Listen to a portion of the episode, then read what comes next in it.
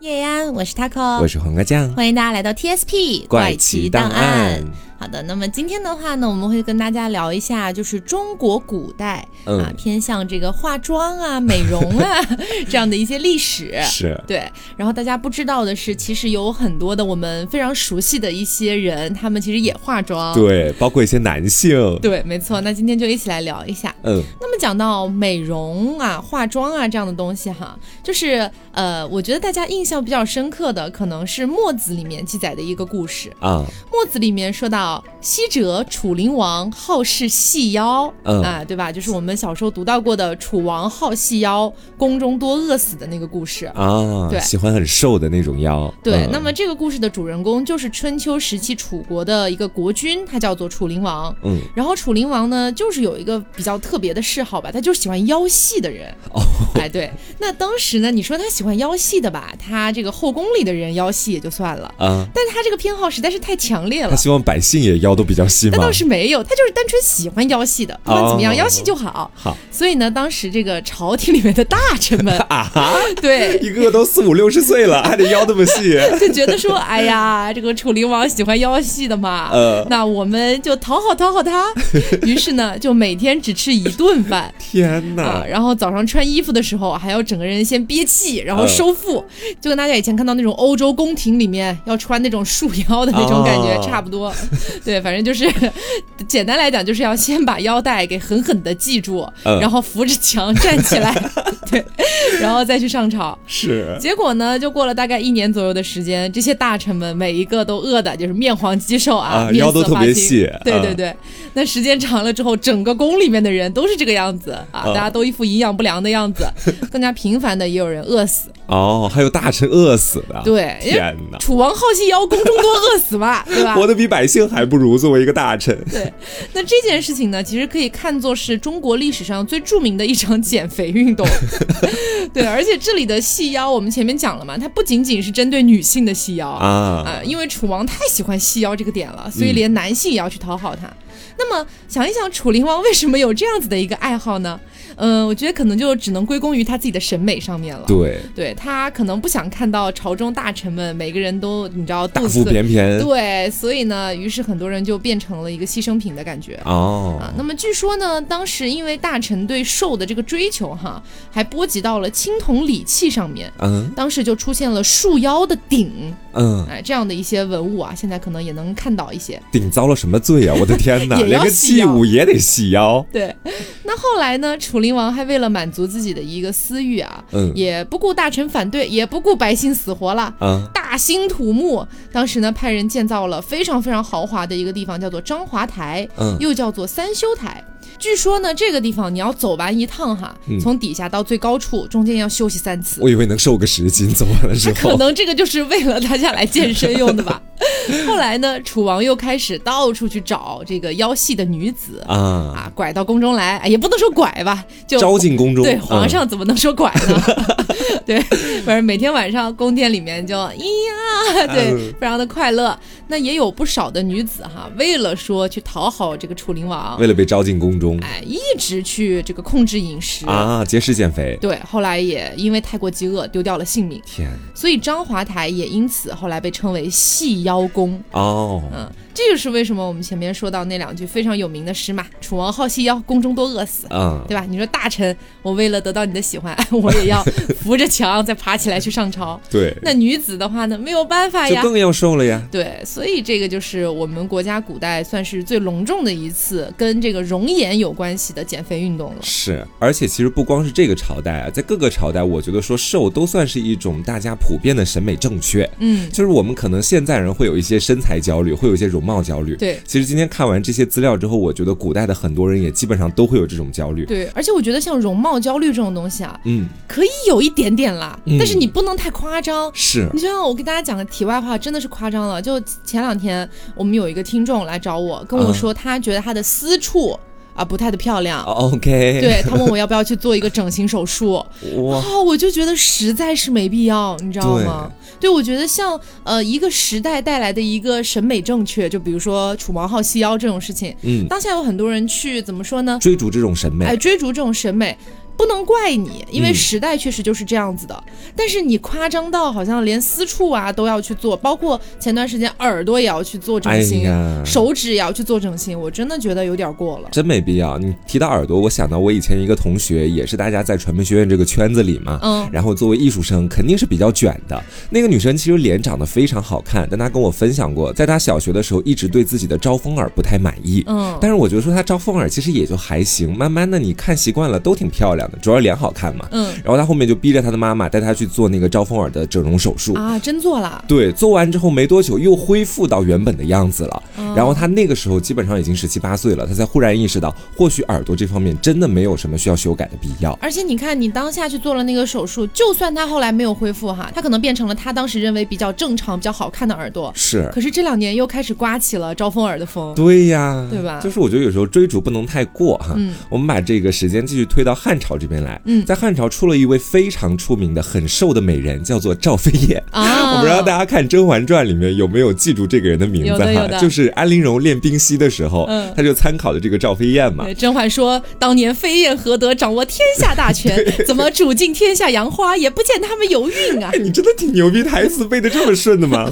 赵飞燕她就是特别的瘦，而且特别擅长跳舞。嗯，据当时的人说哈，赵飞燕可以做掌上舞，手掌的那个掌，嗯，也就是说她可以在手掌上跳舞，这么夸张。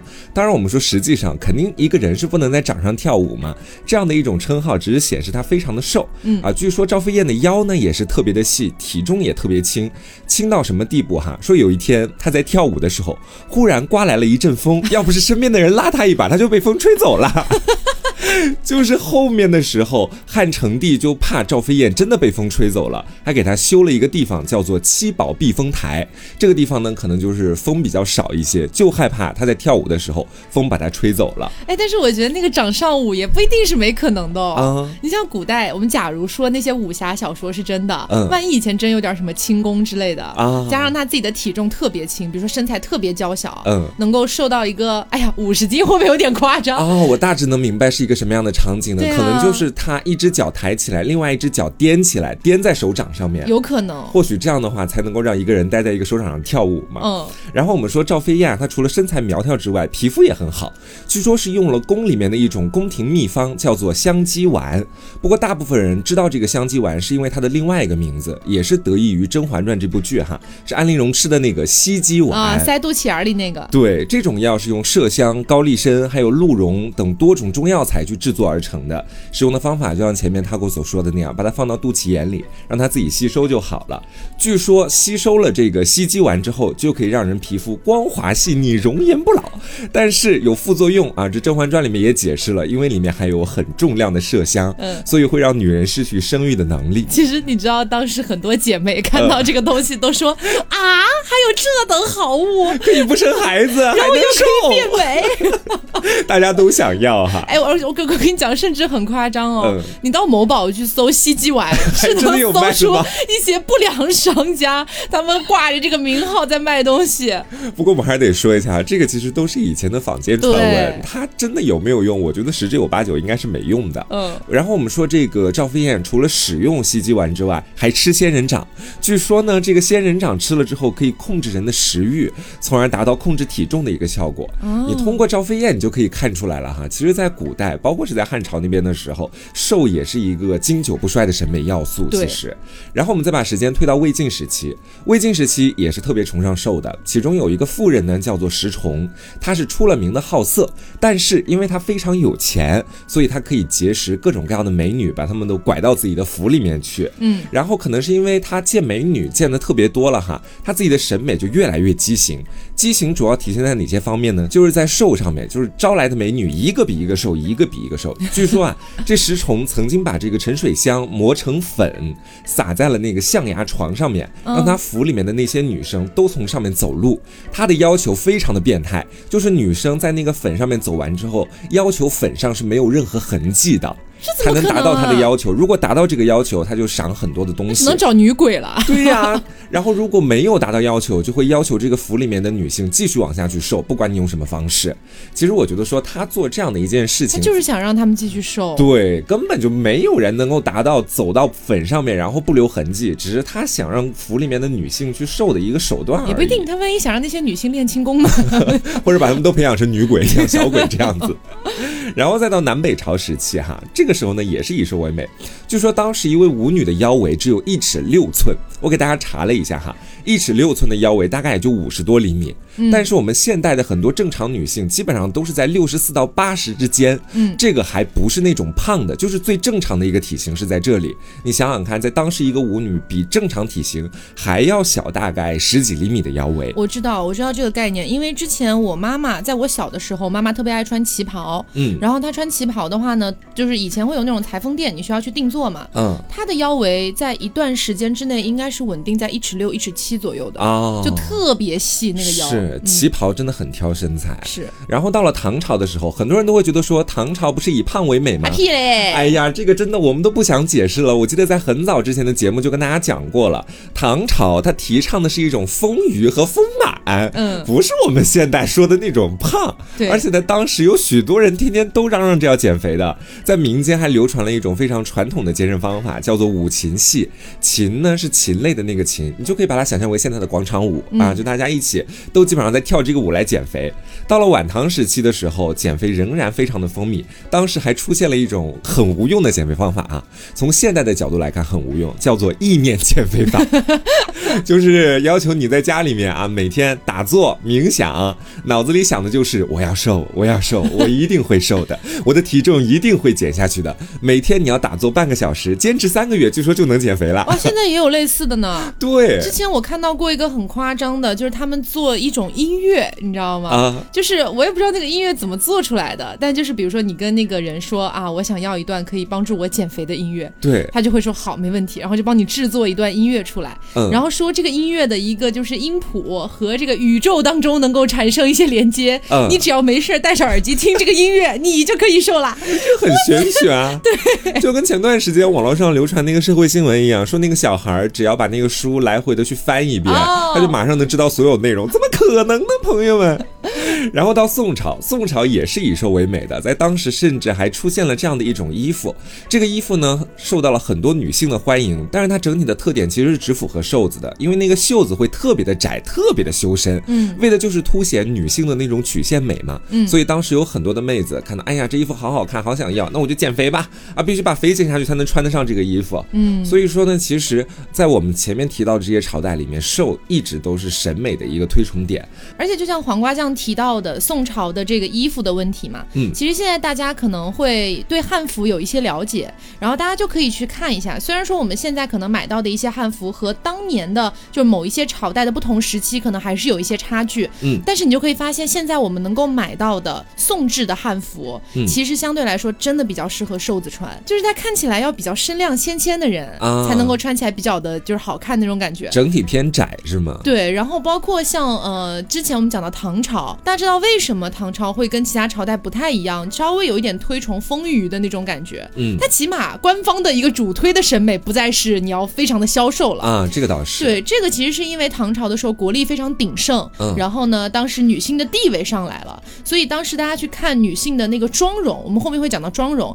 也是一个道理，就是以前的一些女性可能更多的推崇的一个眉毛的画法，都是那种柳叶眉、远山眉，就细细的。啊，远山黛。对，但是。唐朝的时候有一种眉毛叫做鹅翅眉，就是那种飞蛾的翅膀的意思，就是大家看一些那种呃古装剧里面可能会出现，看到过粗粗的是吗？对，刘嘉玲演的一个角色好像就有，就是那个东西就像一个短短粗粗的一个飞蛾的翅膀贴在眉毛的那个位置，那种感觉，那个眉毛看起来肯定是比细眉看起来要霸气一些的，嗯，所以这也是当时女性地位提升的一个表现。啊，原来是这样。然后我们再说到减肥嘛，其实我们上面提到的很多减肥方法都是不科学的，包括什么意念减肥。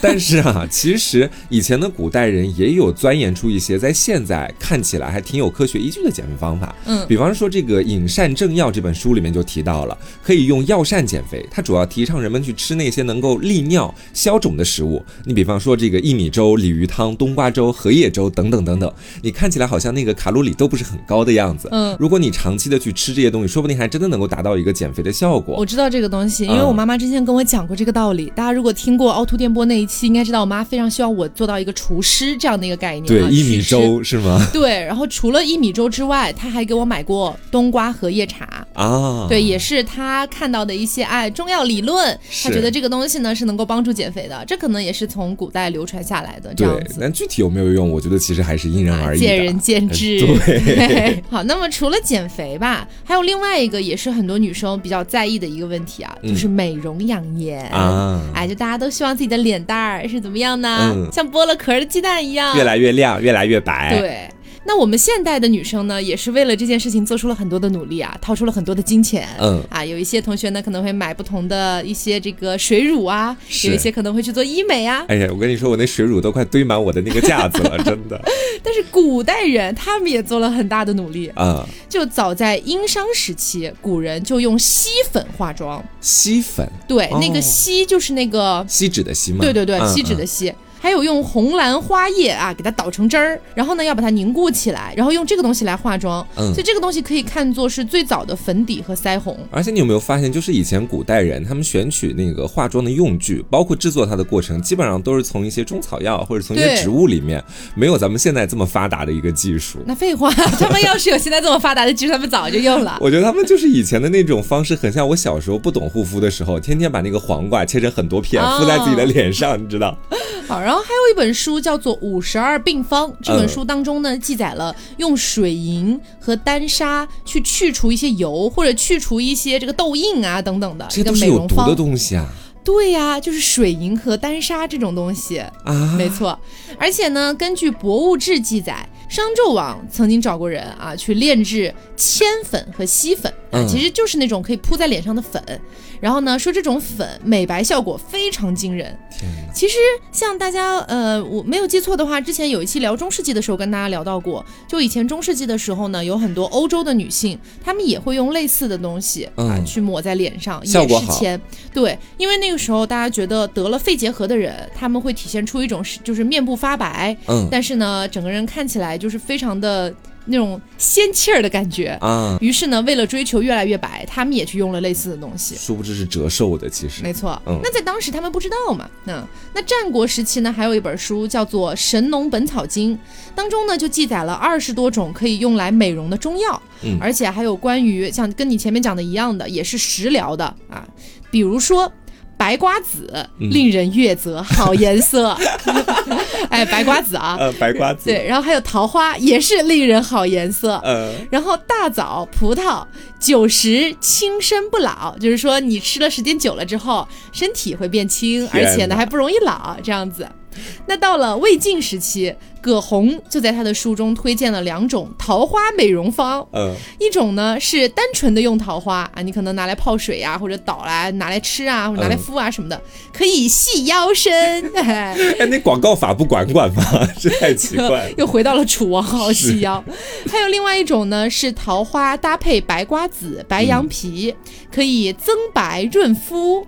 然后呢，还有一个东西叫做张贵妃面膏，我不知道是不是跟当年的张贵妃联名的。然后还有什么白羊皮伞、令面白如玉方等等的多种的美容方。我不知道大家对《甄嬛传》有没有印象啊？之前在《甄嬛传》里面也有提到一个东西叫做神仙玉女粉啊，我听说过，对吧？那个东西呢，好像是真实的，以前有记载的，也是一个拿来美容养颜的方子，这种感觉。然后唐朝也是一样的。当时宫里啊有很多的女性爱用一个东西，叫做唐宫银蝶粉。嗯，是把粒米粉用很多的香香的花啊，给它熏了之后变成的。嗯，啊，就是敷在脸上，可以让这个皮肤香嫩，还可以去皱纹儿。香嫩。对。那孙思邈呢，在他的千金方当中也收录了非常非常多的啊美容瘦身药方啊，比如说猪蹄姜，我不知道。哎，猪蹄。哎。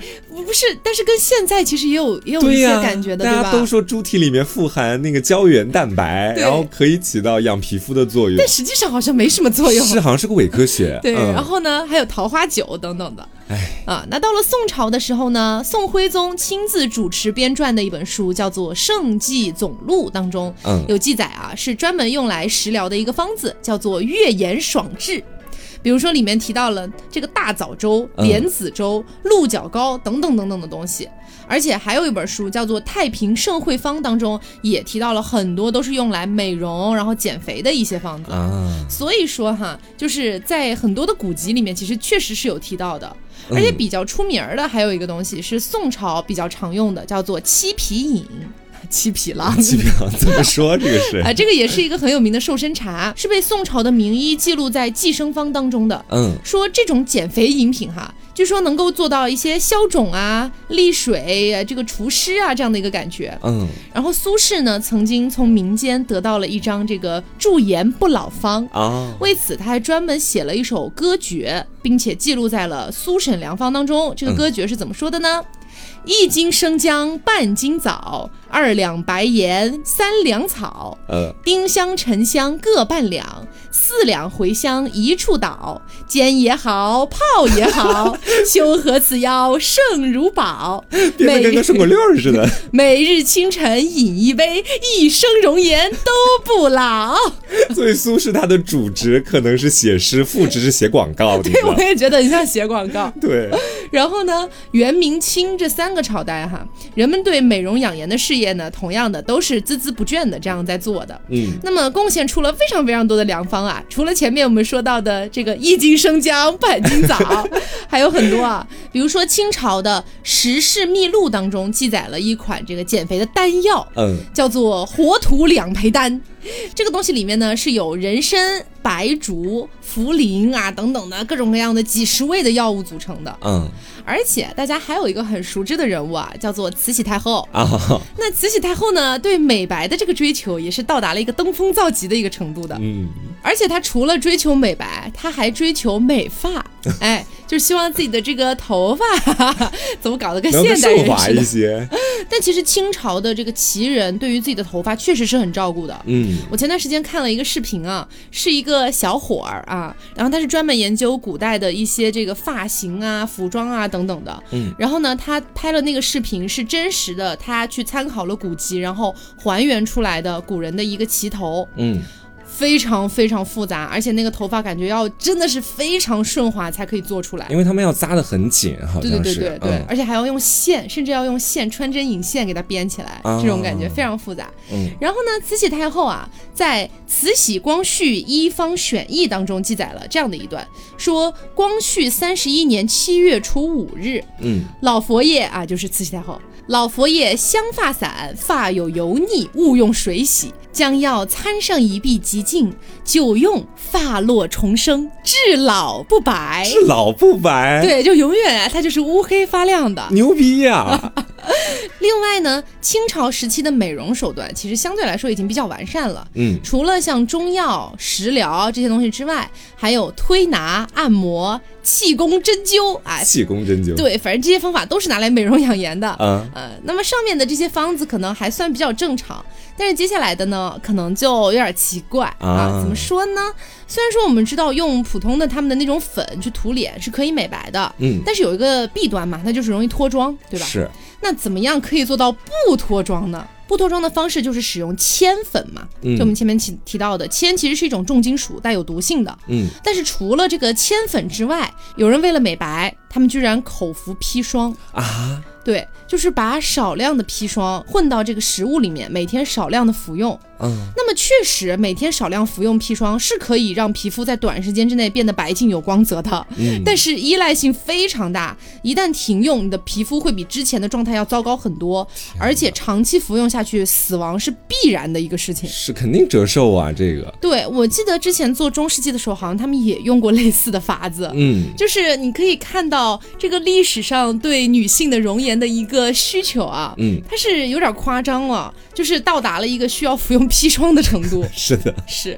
而且其实我听你前面说完那一段，我忽然之间就反应过来了。嗯，我以前老是觉得在古代的时候，大家可能对容貌容颜啊没有那么那么在意。我现在不这么觉得了，我现在甚至会觉得在古代可能真的会有那种绝世大帅哥，嗯，然后就受到很多人的追捧的那种感觉，你知道吧？流量。对对对，就很类似于流量那种感觉。然后我接下来再跟大家讲一下，因为前面我们基本上说的都是女性的化妆嘛，对。那很多人可能就会觉得说，男性在古代应该要不然就是征战沙场，至少是不会碰化妆品什么的吧？就如果你这么想的话，那就大错特错，朋友们。古代男人化妆非常的精致，而且最早我记得以前比你还精致吗？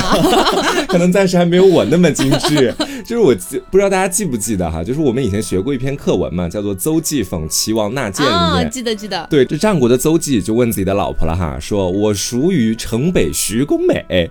意思就是我和城北的徐公比起来，谁更美丽呢？我记得我当时看到这句话的时候，其实说真的，我在想我最美丽。没有，我想的是标题不叫邹忌讽齐王纳谏吗？你怎么突然开始问自己老婆你到底美不美？其实古代的男人们一个个都挺臭美的。我国最早的这个化妆用具就是给男人用的。嗯，根据考古发现哈，古代的男人他们是有梳妆盒这个东西的。嗯，而且梳妆盒里面会装有铜镜啦、木梳啦、刮刀啦、脂粉盒啦，诸如此类的东西。嗯，这些整理容貌的工具可以说是一应俱全。而且呢，在汉代的男性墓当中还发现了很多的化妆用具。曾经他们还流行在这个帽子上插上鲜艳的羽毛，脖子上会抹那种用米汁加铅做的粉，就类似于我们现在所说的对，类似于我们现在所说的粉底，只不过在以前叫粉缨。米汁前面我们说到这个米汁，它其实它就是米泔水，我们老家那边叫银汤，不知道你们知不知道？你之前有讲过这个对，具体是个什么东西？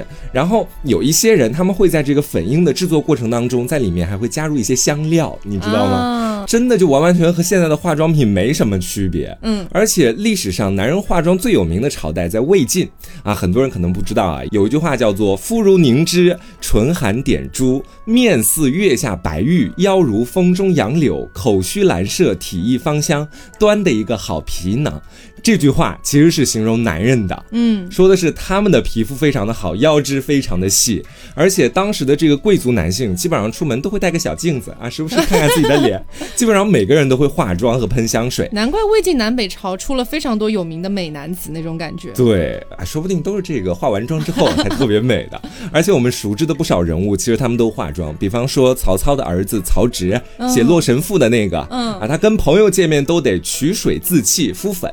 意思就是得化个妆才肯见人。嗯，据说曾经有一次让宾客等了他整整一个小时，他才姗姗来迟说：“啊，化完妆了，来一起聊聊事情吧。”可能就是这样的一种感觉。化一个小时比我平时化妆时间还要久。对，然后书法家王羲之每次出门之前必定要化妆，而且他卧室里天天都会喷香水，甚至还会在嘴唇上面涂胭脂膏粉，就是类似于我们现在所说的口红。嗯，你有没有发现，所有的这些文人墨客、书法大家，忽然间都变得母灵？化了，你知道吗？而且这可能我不知道是相互作用还是有点助推的感觉。魏晋南北朝那个时候的南风是非常盛行的啊，嗯，所以说在当时的时候，男性才会化妆，有可能是相互影响，也有可能是因果啊。这个可能就要再去参考更多的资料了。嗯，然后我们说唐朝的皇帝啊，他们就做的怎么说更过激一些，会带头给大臣发化妆品。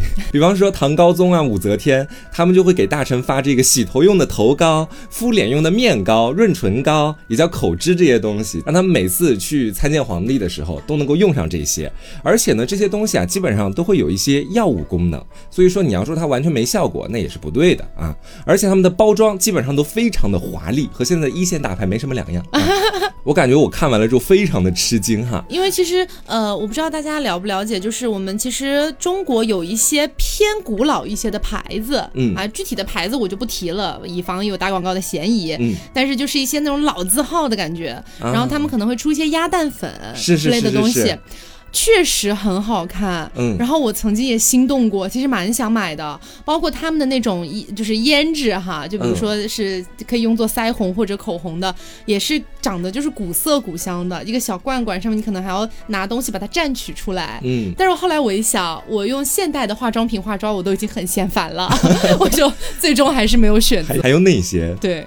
而且呢，其实，在宫廷里面还有类似于带货的这种模式啊。就比方是说，以前太平公主她用过一款面膜，觉得效果特别好，就跟武则天去说：“妈，哎，这个面膜特别棒啊！我敷完之后脸色都好了很多。”然后武则天呢就把这个面膜的制作方法分享了出来。有时候也会赏这个面膜给朝中的大臣。就是好的皇帝啊，他会带你一起变美。我跟你讲，那些其他皇帝可能带你打仗，但总有皇帝是带你变美的。我跟你说是。然后从宋代开始呢，男人化妆的风气就没有前面的朝代那么风行了。嗯，但是在当时哈，也并不是说所有的男人都很邋遢，基本上大部分人还是会三天洗一次头，五天洗一个澡的，就保证自己身体不会有异味这个样子。明朝有一个宰相叫做张居正，我觉得大家应该对这个名字还蛮熟悉的。嗯，他特别喜欢护肤，你知道，早晚都要让人把最新鲜的护肤品送到自己的跟前，然后开始去擦脸啊。直到清朝的时候，男人化妆的风气才不再流行，然后一直到我们现在的现代嘛。嗯，说到这里，其实也可以跟大家分享一下以前古代人他们化妆的步骤究竟是怎么样的。嗯，我其实看了一下，和咱们现代人化妆真的没什么区别。首先啊是洁面，洁面他们一般使用的是淘米水啊，跟我们现在是比不上的。现在可能大部分人都洗面奶什么的。对，古人呢，然后在之后会施以膏泽，其实就是我们现在所说的水乳这些东西。嗯，之后再到上妆粉。妆粉一般分为植物类和金属类的，植物类的就是直接敷米粉呐，金属类的就是铅粉呐，也会把这个米粉和铅粉放在一起做粉底的，也有这样的。嗯，之后是修眉啊，修眉也包括了画眉在其中，一般会用的是黛石或者兰草汁这样的东西画眉，而且在不同时期也会流行不同的眉形，他我前面也讲到过了嘛，对吧？然后下一步就是贴花黄。贴花黄，我记得在那个对镜贴花黄这句诗里面就有出现过。有的，有的。一般呢，它指的就是在发际线那个地方或者脸上涂上黄色的粉。但是，一般贴花黄的都是那些未出阁的少女。最后呢，是戴花钿，花钿就是我们。在古装剧里面看到的额头上眉心那里贴的花朵形的那个装饰物，嗯，然后之后是面宴，面宴就是我们所说那种人工酒窝。我觉得大家看那些跟唐朝相关的剧集的时候，应该都看到过，就酒窝的那个地方点两个点两个点，而且一般好像是红色的那种。对对对，然后再到最后一步涂口红啊，这就是古人一个化妆的步骤，看起来也是非常繁杂的。我感觉就是比现在少了一点阴影轮廓什么的。对对对对对，没有修容什么东西的。对，不过其实也是有的，我来跟大家分享一下。好。就是宋朝的时候，我们前面不是讲了嘛？宋朝的前面一个朝代是什么呀？是唐朝。那唐朝的时候呢，它的一个就是女性地位比较高嘛。但是到了宋朝的时候，女性地位又下跌回来了啊。所以那个时候呢，女性们又开始 哎非常仔细的钻研如何把我的妆容看起来更加的就是精致小巧一点。嗯。当时呢，研发了一个妆容叫做三白妆。三白哪三白？就是额头、鼻梁和下巴这三个地方着重涂白。有没有现代高光的感觉啊？对啊，对吧？我脑子里还在想，对，所以其实是有的。嗯，那么我们又回过来说啊，就前面不是提到了眉形这个东西嘛？嗯，其实，在古代眉形是很重要的。我们之前看《甄嬛传》的时候，大家应该记得一个点，就是方若姑姑啊，是不是有提到以前给这个纯元皇后画远山黛啊，说最合适什么的？远山黛是怎么来的？其实是来自于那个《西京杂记》里面记载的：司马相如妻文君啊，眉色如望远山，时人笑话远山黛。明白。对，所以远山黛是从这个地方来的。嗯，那后来的话呢，就是甄嬛也开始画远山黛嘛，对。